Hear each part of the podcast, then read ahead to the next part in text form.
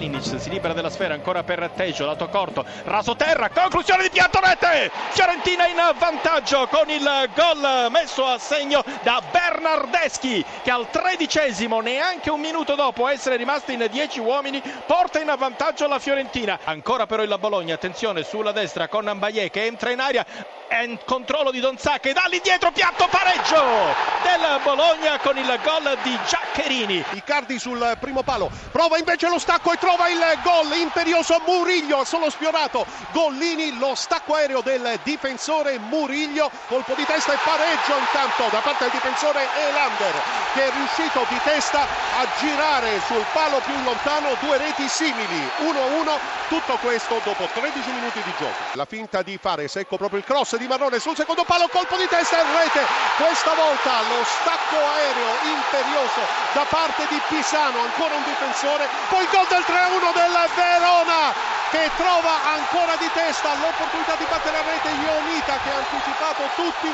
ed è riuscito a superare per la terza volta Andanovic. Intanto Icardi davanti al portiere, il tiro, la rete del 3-2, non si sono capiti, Elander il suo portiere Gollini di piede, tocca Icardi in anticipo, intanto la risposta dell'Inter con il tentativo di Perisic il pallone che entra, sì, che entra, le, le proteste, vorrebbero il gol i giocatori dell'Inter e probabilmente con la gol technology che il pallone ha varcato la linea e quindi il 3 a 3. Attenzione all'Udinese pericolosa attraversa e poi rete. Passa in vantaggio l'Udinese su un colpo di testa. Prima c'è stata la parata di Donnarumma, poi è ripreso Terò di testa, mandato il pallone sulla traversa e poi irruzione da parte, se non vado errato, di Armero, forse di Badu per il gol del vantaggio dell'Udinese. Torino in vantaggio, scusami, diciottesimo. Benassi.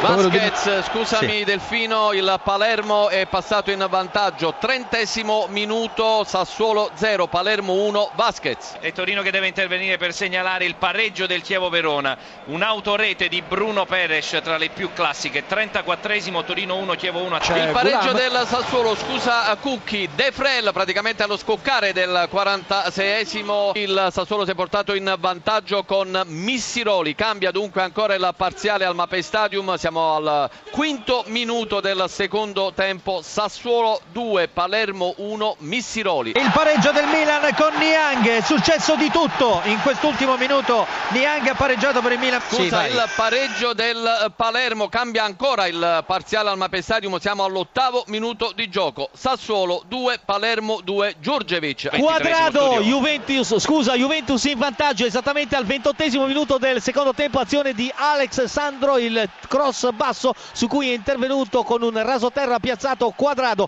che ha messo il pallone in rete. Cambia dunque il punteggio al Matusa al ventottesimo minuto del secondo tempo. Frosinone 0 Juventus 1 marcatore quadrado. Attenzione Adesso... Dotto. Calcio di rigore a Napoli in favore del Napoli affidato ad Higuain che è fermo all'altezza del limite dell'area di rigore. Higuain attende il fischio dell'arbitro che si allontana inizia la rincorsa il tiro la rete! Il Napoli è in vantaggio. Al 24 minuto di gioco. Napoli 1, Carpi 0, Higuain su rigore. Scusami, interviene anche Torino per dire che Birsa, a cui è stata affidata la trasformazione del calcio di rigore a favore del Chievo, ha battuto Padelli. Dunque, Chievo in vantaggio, Torino 1, Chievo Verona 2. Dybala, raddoppio della Juventus al novantesimo, gran gol di Dybala, Frosinone 0, Juventus 2. El Sharawi al limite a parte il destro, viene ribattuto, pallone in mezzo e la rete ad opera della Roma, proprio di Alessandro Florenzi al 45 esatto la Roma passa in vantaggio con moto perpetuo Florenzi. Sarà libero a destra la sovrapposizione di Maicon non viene premiata.